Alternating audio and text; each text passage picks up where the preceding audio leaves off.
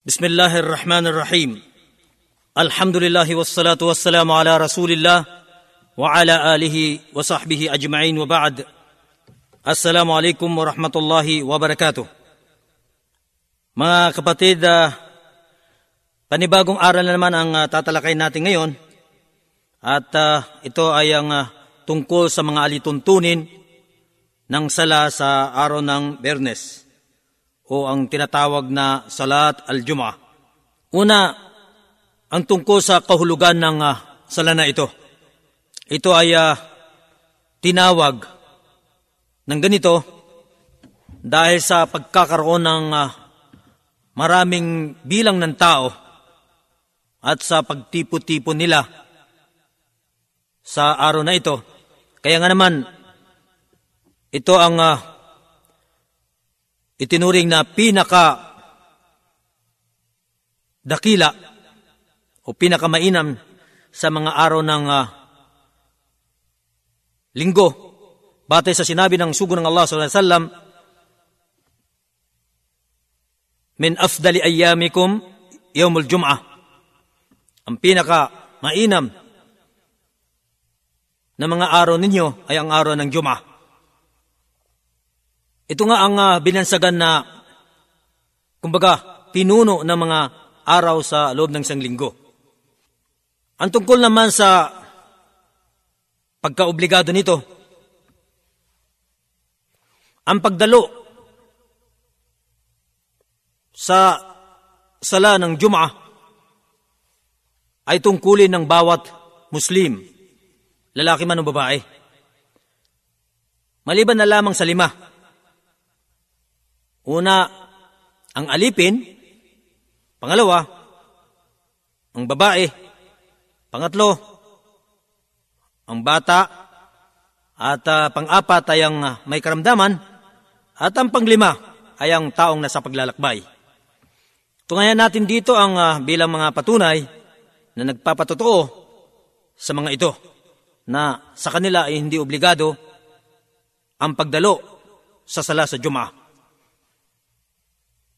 Sinabi ng propeta sallallahu alaihi wasallam, "Al-jum'atu haqqun wajibun ala kulli muslim fi jama'atin illa arba'ah. 'Abdun mamluk aw imra'ah aw sabiyyun aw marid." وعن ابن عمر عن النبي صلى الله عليه وسلم قال ليس على المسافر جمعة sa dalawang hadith na ito pinatunayan niya nga yung limang nabanggit ay hindi obligado sa kanila ang uh, pagdalo sa araw ng Juma o sa dasal sa Juma. Ang isang alipin, ang babae, ang bata, ang may karamdaman at ang taong nasa paglalakbay. Ang kahigtan naman ng araw ng Juma. Matutunghayan sa banal na Quran sa suratul Jum'ah, aya ikasyam, sinabi ng Allah subhanahu wa ta'ala, Ya ayuhalladhina amanu, idha nudiya lis-sala min yawm al-jum'ah, fas'aw ila dhikrillah, wa dharu al-bay'a, dhalikum khairul lakum in kuntum ta'lamun. Ang ibig sabihin nito, o kayong mga sumasampalataya, kapag ka itinawag na ang pagdarasal sa araw ng Jum'ah, dapat ay uh, magmadali kayo sa pagpunta sa tahanan ng Allah na kung saan doon ay sinasambit ang pangalan ng Allah. At uh, mangyaring iwanan na ninyo ang inyong mga tindahan sapagkat yun ang higit na mas mabuti para sa inyo kung ito ay nalalaman lamang ninyo. Matutungay naman natin sa naiulat ni Abu Huraira, sumakanya nawa ang kaluguran ng Allah, na siya ay nagsabi na ang sugo ng Allah s.a.w. ay nagsabi, Khayru yawmin tala'at alayhi shams yawmul jum'ah, fihi khulika Adam, wa fihi udkhil al-jannah, wa fihi ukhrija minha, wala taqumu as-sa'atu illa fi yawmil jum'ah, rawahu Muslim. Ang pinakamainam na araw na sinisikatan ng araw ay ang araw ng Jum'ah. Sapagkat Sa araw na ito, nilikha si Adan. At sa araw ding ito, ipinasok siya sa paraiso. At sa araw ding ito, ipinagtabuyan siya sa paraiso at hindi darating ang oras ng paghukom maliban sa araw ng Jum'ah. Isinalaysay ni Muslim. Ang isusunod natin talakayin dito ay ang tungkol sa babala sa pagsasawalang bahala nito. May mga tao na hindi niya binibigyan ng halaga ang sala sa araw ng Juma.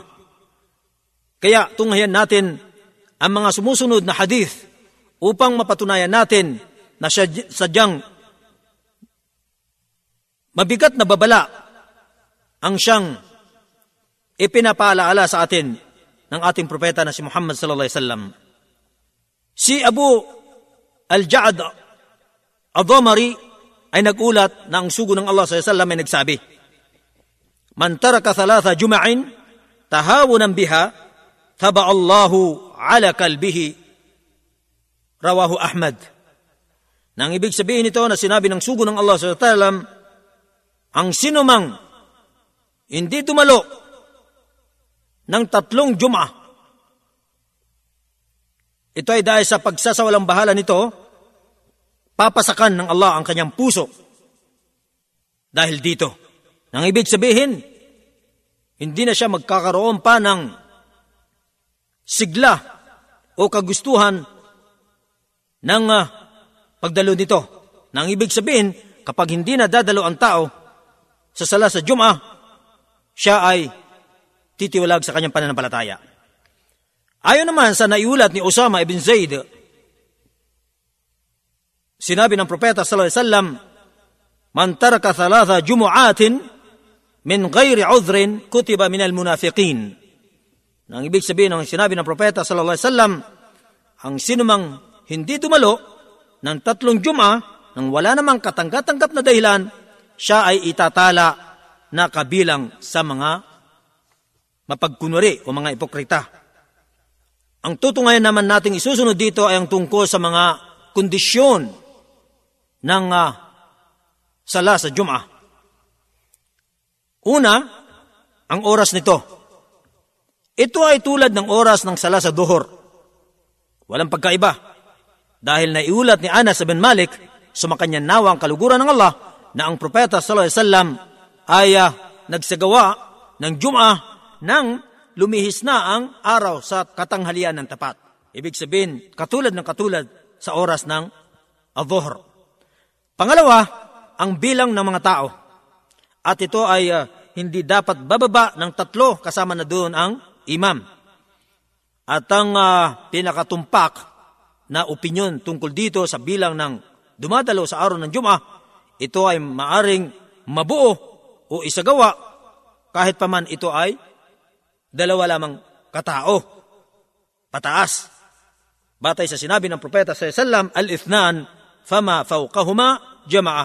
Ang dalawa, pataas, ay itinuturing na sama-sama o jama'a. Ang ikatlong kondisyon, khutbatan. Kinakailangang maisagawa ang dalawang talumpati o dalawang khutbah. At ang mga Pamagat nito ay kinakailangang tumatalakay sa pagbuo at pagkatatag ng ating pananampalataya at kinakailangan ding mabigyan ng solusyon ang mga kasalukuyang hinaharap ng mga suliranin ng mga Muslim. Si Ibn Umar ay nagsabi, Kana ang Nabi sallallahu alaihi wasallam yakhtubu khutbatain wa huwa qa'imun yafsilu bainahuma bijulus muttafaqun alayh na ang propeta sallallahu alaihi wasallam ay nagtatalumpati ng dalawa habang siya ay nakatayo at pinapagitna nito ng pag-upo. Ibig sabihin, may pag-upo sa pagitan ng dalawang khutbah. Ito ay uh, pinagkaisang uh, isinilaysa ni Al-Bukhari at Muslim.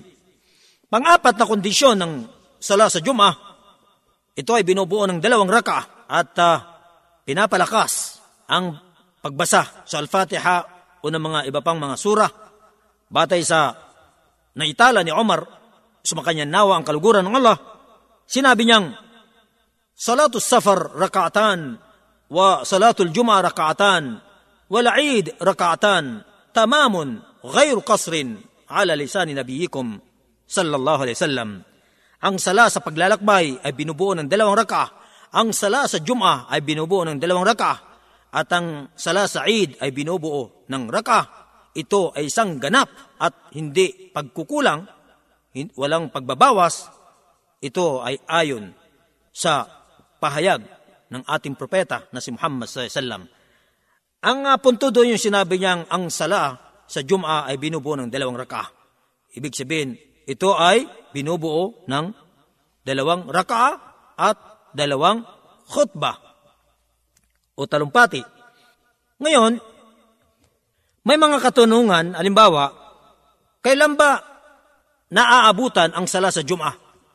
May mga tao kasi na lagi nang nahuli sa pagdalo sa Salatul Jum'ah. Kaya, bigyan natin dito ng puna, kapag ka ang isang tao ay uh, inabutan ang imam sa kanyang uh, ikalawang ruko o di kaya sa kanyang pagyuko sa ikalawang raka, ito ay kanyang naabutan. Kapag ka inabutan ng tao na ang imam ay nakaruko, nakayuko sa ikalawang raka, ibig sabihin nito, inabutan niya ang Jum'ah. Dahil naiulat ni Abu Hurairah na ang propeta sallallahu ay nagsabi, Man adraka raka'ah min salatil jum'ah fakad adraka salah. Nang ibig sabihin nito, ang sino mang umabot ng raka sa sala sa jum'ah, tunay na inabot niya ang sala. Nang ibig sabihin, kukumplituhin niya at gagawin lang niyang dalawa, hindi apat. Samantala, kapag ka ang tao ay pumasok matapos na umangat o bumangon ng imam sa kalawang raka, bumangon na siya sa pagkakayuko, pagkakaruko sa ikalawang raka, sa madaling sabi, hindi niya inabutan ng Juma at kailangan niyang magsala ng duhor ng apat na raka. Ito ang opinyon ng pinakamarami sa mga scholar. Samantalang si Abu Hanifa at si Abu Yusuf, ipinahayag nila na ang sinumang inabutan ang tasyahud ng imam, ibig sabihin hindi pa nakapagtaslim, yung huling uh, tasyahud, tunay na inabutan niya yung al-jum'ah. Kaya tatayo siya at isasagawa niya ang dalawang raka pagkatapos ng pagsalam ng imam at matatanggap at magiging buo ang kanyang juma. Ito yung uh, opinyon ni Abu Hanifa at si Abu Yusuf. Ang mga kaaya-aya namang ginagawa sa Jumaa, ang pagsasagawa ng sunnah bago ang salatul Jumaa. Ibig sabihin nito, hanggat hindi pa dumarating ang imam ay malayang magsagawa ng sunna ang tao.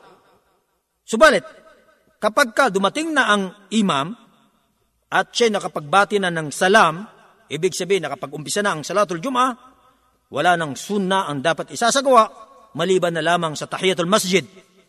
Dahil ito ay maaring isagawa kahit pa kasalukuyang isinasagawa ng imam ang khutbah. Kaya nga lang dapat ito ay pinapaikli at minamadali sa tamang pamamaraan ito.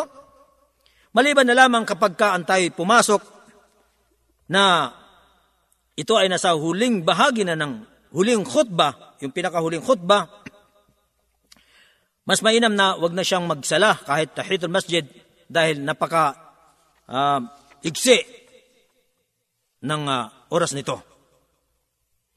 Samantala, ang uh, pagsasagawa naman ng sunna pagkatapos ng sala, ito ay uh, binubuo ng apat na raka sa masjid o di kaya dalawang raka sa bahay. Tungayan natin ang naiulat ni Abu Hurairah na siya ay nagsabi, Kala Rasulullah sallam, Ida salla ahadukum al-jum'ah, falyusalli ba'daha arba'an.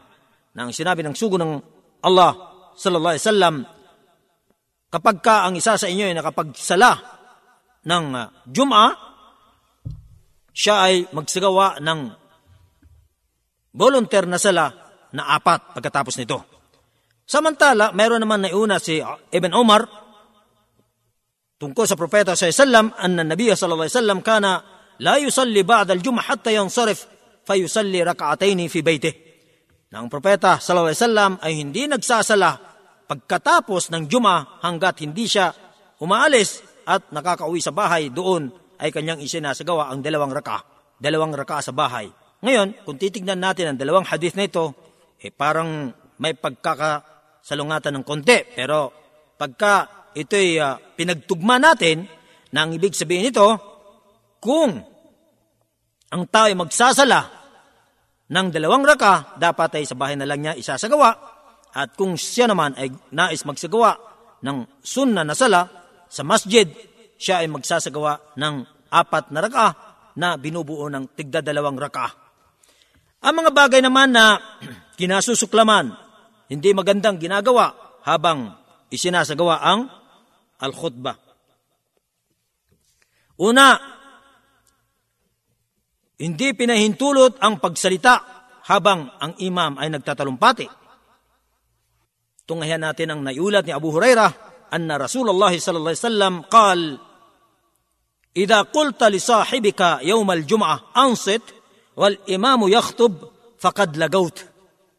Nang ibig sabihin ng sinabi ng propeta alaihi wasallam kapag ka ikaw ay nakapagsalita sa iyong katabi, sa iyong kasamahan, sa araw ng Juma na tumahimik ka, habang ang imam ay nagtatulumpati, magkagayon. Ikaw ay nakagawa ng pagkakamali. Nang ibig sabihin ng pagkakamali, maaring nawawalan ng kaganapan ang salamo sa Juma. Pangalawa, na hindi karapat dapat ginagawa ng tao sa sala sa Juma ay ang uh, pagkaabala sa mga bagay-bagay habang nagtatalumpati ang imam. Sapagat sinabi ng propeta sa sallam, Man massal hasa fakad laga sahahahu at termidhi. Nang ibig sabihin ng sinabi ng propeta sa sallam, ang sinumang humawak ng tungkod o stick, tunay na siya ay nakagawa ng kamalian. At uh, ang iba pang nais nating uh, linawin dito ng mga bagay na hindi dapat ginagawa sa araw ng Juma sa loob ng masjid hindi nararapat sa isang tao na hinahakbangan ang mga taong nasa unahan niya sa loob ng masjid. May mga tao kasi nga huli nang dumarating, nagpupumilit pumunta sa unahan. Kaya ang nangyayari, hinahakbangan niya yung mga taong dinadaanan niya at kuminsan ay naapakan niya, naipit niya, kaya ito ay ipinagbabawal. Hindi dapat ginagawa. An Abdullah ibn Bus radiyallahu an, kal, جاء رجل يتخطى رقاب الناس يوم الجمعة والنبي يخطب فقال له رسول الله صلى الله عليه وسلم اجلس فقد آذيت وآنيت رواه أبو داود Si Abdullah ibn Busar, sumakanya nawa ang kaluguran ng Allah, ay nagsabi, may isang lalaking dumating sa araw ng Juma na hinahakbangan ang mga balikat ng tao samantalang ang propeta sa Islam ay nagtatalumpati kaya sinabi ng sugo sa kanya, sallallahu alaihi wasallam, maupo ka dahil ikaw ay nakakapinsala at uh, dahil sa ikaw ay huli na ng dumating. Kaya ang mga bagay na ito hindi dapat nating ginagawa, iwasan hanggat uh, maari upang makam- makamit natin ang ganap na gantimpala ng sala natin sa Juma. Ano naman ang mga magagandang bagay na dapat nating ginagawa sa araw ng Juma? Una, ang pagligo at ang pagsuot ng pinaka magarang damit. An Abi Sa'id radiyallahu an, anin Nabi sallallahu alaihi wasallam qal, ala kulli muslimin al-ghuslu yawm al-jum'ah wa yalbasu min salih thiyabih wa in kana lahu tib massa min rawahu Ahmad wa Shaykhan. Si Abu Sa'id, sumakanyan nawa ang kaluguran ng Allah, ay nagulat tungkol sa propeta sa Islam na sinasabi niya, tungkulin ng bawat Muslim ang maligo sa araw ng Juma at magsuot ng pinaka maganda sa kanyang damit at kung siya ay may pabango, dapat siyang magpahid nito. Isinalaysay ni Ahmad at ng dalawang mga dakilang sheikh. Pangalawa, na kay inam na ginagawa sa araw ng Juma ang maagang pagpunta sa masjid. An Abi Hurairata anna Rasulullah sallallahu alaihi wasallam من اغتسل يوم الجمعة غسل الجنابة ثم راح فكأن قرب بدنه ومن راح في الساعة الثانية فكأنما قرب بقرة ومن راح في الساعة الثالثة فكأن قرب كبشا أقرا ومن راح في الساعة الرابعة فكأنما قرب دجاجة ومن راح في الساعة الخامسة فكأنما قرب بيضة. فإذا خرج الإمام حضرت الملائكة يستمعون الذكر رواه الجماعة وجماعة إلا ابن ماجه Si Abu Hurairah, sumakanya nawang kaluguran ng Allah ay nagulat ng Propeta SAW ay nagsabi, ang sino mang naligo sa araw ng Juma ng tulad ng pagligo ng sa Aljanaba, ibig sabihin, kinakailangan mabasa ang buong katawan at pagkatapos ay nagtungo siya sa masjid para bagang siyang uh, nakapag-alay uh, ng isang camel. at uh, sino naman ang uh, nagpunta sa kasunod na oras ay para bagang nag-alay siya ng baka? At ang sino naman ang sumunod pagkalipas ng isang oras ay parang nag-alay ng uh, napaka-tumpak na tupa? At ang sino namang sumunod na dumating pagkaraan ng isang oras ay parang uh, nag-alay ng, ng manok at sino man ang sumunod nito, pagkaraan ng isang oras o sa ikalimang oras na, ay parang uh, nag-alay ng itlog. Subalit kapag ka lumabas na, ibig sabihin dumating na ang imam, ang mga anghel ay uh, darating na rin at hindi na nila itatala ang mga taong dumarating pumapasok sa masjid sapagkat sila ay kasamang makikinig sa talumpati. Pangatlo, mainam ang maging madalas ang pagpapala sa propeta sallallahu Dahil sinabi ng propeta sallallahu man salla alayya salatan wahidatan sallallahu alayhi ashrata salawatin wa huttat anhu ashru khatiyatin. Sinabi ng propeta sallallahu alaihi wasallam, ang sino mang nanalangin sa akin ng pagpapala ng isang beses, siya ay pagpalain ng Allah ng sampung beses at buburahin sa kanya ang sampung nagawa niyang pagkakamali. Ang ikaapat na mga magagandang ginagawa sa araw ng Jum'ah ay ang pagbasa ng Suratul Kahf. An Abi Sa'id al-Khudri an Nabi sallallahu alaihi wasallam qal, "Man qara'a Suratul Kahf fi yawm al-Jum'ah adaa lahu min an-nuri ma bayna al-jum'atayn." Rawahu an-Nisa'i wal Baihaqi wal Hakim na ang ibig sabihin nito na siyang naiulat ni Abu Sa'id al-Khudri sumakanyang nawang kaluguran ng Allah na ang Propeta alaihi wasallam ay nagsabi ang sino mang nakapagbasa ng uh, Suratul Kahf sa araw ng Jum'ah, bibigyan ng liwanag ang buhay niya sa pagitan ng dalawang Jum'ah. Ang ikalima na magandang uh, ginagawa sa araw ng Jum'ah ang panalangin sa huling oras ng araw ng Jum'ah. وعن أبي سعيد وأبي هريرة رضي الله عنهما أن النبي صلى الله عليه وسلم قال إن في الجمعة ساعة لا يوافقهما عبد مسلم يسأل الله عز وجل فيها خيرا أعطاه إياه وهي بعد العصر رواه أحمد Nang ibig sabihin nito na siyang naiulat ni Abu Sa'id at ni Abu Huraira na sinabi ng Propeta sa Islam, may isang oras sa araw ng Jum'ah na dapat samantalahin ng isang Muslim ang panalangin dito dahil kung ito ay uh, uh, kanyang matagpuan sa kanyang panalangin sa Allah ng kabutihan at ito ay may tutugma ayon sa pagtugon ng Allah sa kanyang panalangin, ibibigay sa kanya ito. At uh, ito ay ang uh, oras na pagkatapos ng asar, isinalaysay ni Ahmad. Ang huling uh, punto na nais nating linawin dito ay ang uh, pagkakataon ng kuminsan